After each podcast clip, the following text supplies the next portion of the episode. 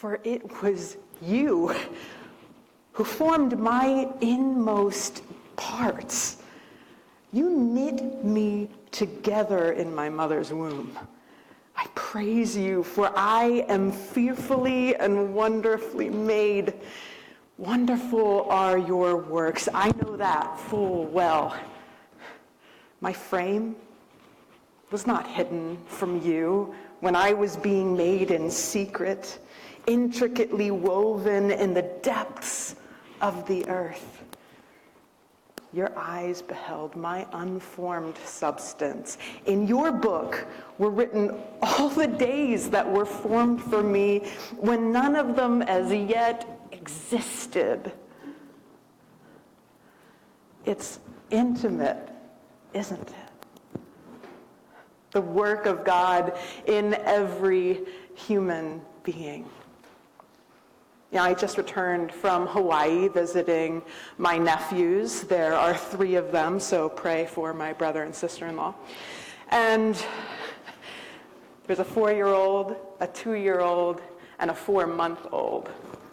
So they're in the thick of it. Now, of course, I love these boys, they're my nephews. But as I was reflecting on this 139th Psalm, it just became so clear the details in each of us. The details in each and every one of my nephews, absolutely precious. And not precious in a like, aren't they so cute kind of way, though they are. Um, but precious in a, your presence transforms the world kind of way. In a, who will you become kind of way. Precious. Um, Sterling, the oldest, looks like he was born to step on a surfboard. He's got these long silver blonde locks that look totally righteous. And uh, he's super smart. He loves to learn, and he kind of blows our mind when he starts talking about megalodons or drops words like bioluminescence. He's four. Um, and he loves to climb. In fact, he never crawled. He just went straight to walking. So he keeps his parents on his toes. But Salem, the two year old, very different. He is completely driven by food, um, which is something that we share. And. Um, he is a little brute. I mean, he is feisty. He has been wearing the same Spider Man costume for the past three months. No, literally every day it smells like boy sweat. It's disgusting. He's convinced that one day he is going to be called upon to save the world. And then Soren, well, he got his name because he didn't even make it to the hospital. He was born into his daddy's hands on the side of the sidewalk, right along the highway. And he smiles more than either of the other boys did at his age, just full of smiles, and his eyes are big and green like the ocean. All three of them are conspicuously alike, yet stunningly different each bearing the marks of the family that they come from, and the God who whispered into them the breath of life. And for who among us is this not true? Which of us does not display the creative workmanship of the one who is beyond our capacity to fathom? Our personality quirks display the intricate thumbprint of the divine. Now, people ask me all the time what my favorite part of this job is, and without even skipping a beat, I say, oh, that's easy kids' night. Hands down. It's the best night of my month. Because for one night of the month, I get to just simply be with the children of this congregation. We sit together on the floor right here next to a tent and we tell stories. They tell me about their week. We ask questions about Jesus. We wonder together about the big questions of the world. Calvin uh, has his mom texting me pictures of the Lego creations that he makes. And Eliana and I bond over our mutual love of sea turtles. Ethan uh, greets me by playing the Star Wars theme downstairs on the piano while Samantha helps Beth set up for craft time. Noah has designed a suggestion box so that the kids can tell me their hopes for our church space. And last week I received a note that said there should be snacks during children time, um, specifically Doritos and yellow Gatorade. So I don't know who takes care of those things, but take note. The tapestry of our church is woven thicker and brighter with every child, every human being among us. We are gifts to one another to be celebrated, to be cherished, to be loved, to be respected, to be protected.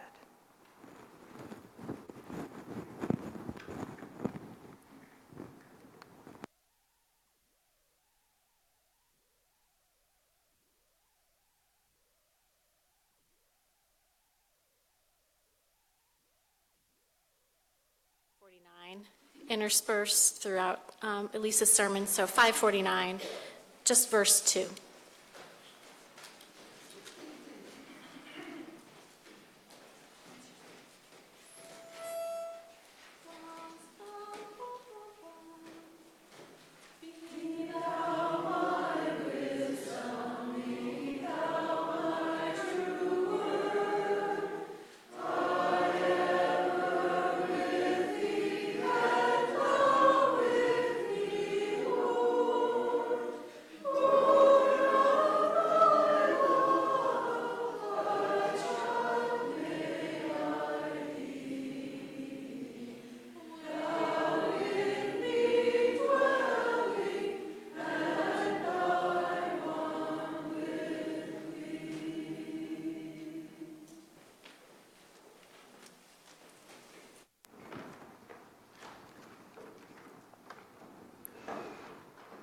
Thou my best thought by day or by night, waking or sleeping, thy presence my light. It's my favorite hymn. Always has been.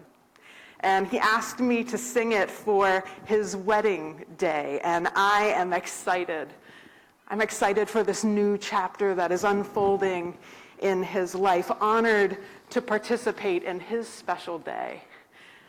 I get up. I stand in front of all of his friends and family, and I sing out the words that have been with me for as long as I can remember. After the ceremony, I meet him in the receiving line to offer my congratulations to him and his new bride. He gives me a big hug. Suddenly, it's as if I'm in a vacuum. My chest drops to my stomach. My throat goes dry. Images have flooded my mind instantaneously uninvited, but crisp and clear. Images of the two of us, memories I had somehow forgotten until this very moment. My body goes stiff, awkwardly, out of a sense of some kind of social obligation. I turn to his wife and against all of my instincts, offer her my congratulations. I walk away confused. It's as if a filing cabinet had opened in my brain that had been locked for years. I don't speak the entire ride home. I sit in the back of the van as scenes flash across my consciousness I had not remembered. Except I do remember. Images on the tip of my mind, like a forgotten word on the tip of the tongue. I wonder to myself, they be real? No, they couldn't be real. How could they be real? Why would I not have remembered them before now? But I do remember them. They've been there, tucked away somewhere, but present. And now each memory sits paradoxically inside of me, both strange and familiar at the same time. And I can't help but be filled with questions. Where was everyone? How could I have been alone with him on these days that were so full of people? Didn't anybody notice both of us were missing? What am I supposed to do with this information now that so much time has passed? Years have passed. I have been naive. I thought that there were safe places. I imagined that place was safe. I imagine there were good people and bad people, that there were maybe a few monsters in the world and that they had tells, something so that you could notice they were there. You know, in the movies, it's the music or the camera angle. In the movies, there is justice, an end to the story, but I don't live in a movie. We don't live in a movie. Today, I share my story as an act of solidarity, standing with anyone who has experienced harm at the hands of another acknowledging that abuse happens in all kinds of places. Abuse happens in church spaces. I share my story as a lamentation. That according to the CDC, half of the female population and a third of the male population experience sexual abuse by the age of 25 the majority of men and women who report these encounters eh, report them as instances when they were minors. Today, I lament that 61% of adults surveyed across 25 states reported that they experience at least one type of adverse childhood experience. These experiences include but are not limited to things like violence, abuse, neglect, witnessing violence in the home or their community, growing up in a household with substance abuse. Today, I lament that 41% of women and 26% of men experience intimate partner violence. I lament that women, ethnic minorities, people with physical and intellectual impairments are at much higher rates of experiencing such abuses. Today, I lament the many who have sought churches to report abuse and have been met with disbelief, willing ignorance, and even the infliction of more harm. I lament having heard many sermons, Sunday school lessons, youth leader talks on the dangers of immodest dress, the harm of pornography and masturbation, the shame connected with premarital sex, but never have I once heard a single person in ministerial leadership publicly denounce predatory violence and sexual misconduct. These jarring statistics not only reflect the numerous victims of such harm, but also perpetrators. I lament silence. It's hard to talk about such things. It's hard to be asked to imagine the potential for harm in a place we come for solace and belonging, for divine encounter. But if we do not talk about it, we fail to prevent it. And we lose the opportunity to respond to such harms with care and healing.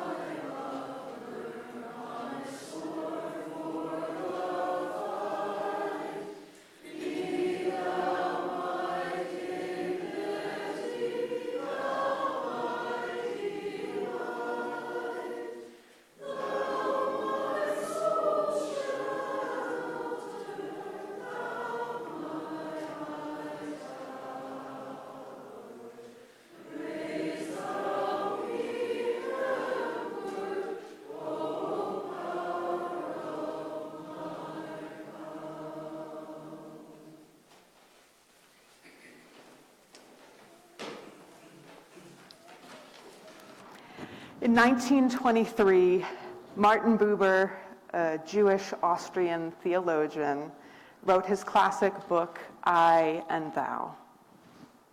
In it, Buber describes the nature of how relationships function. He breaks these functions down into two main categories I it relationships and I thou relationships.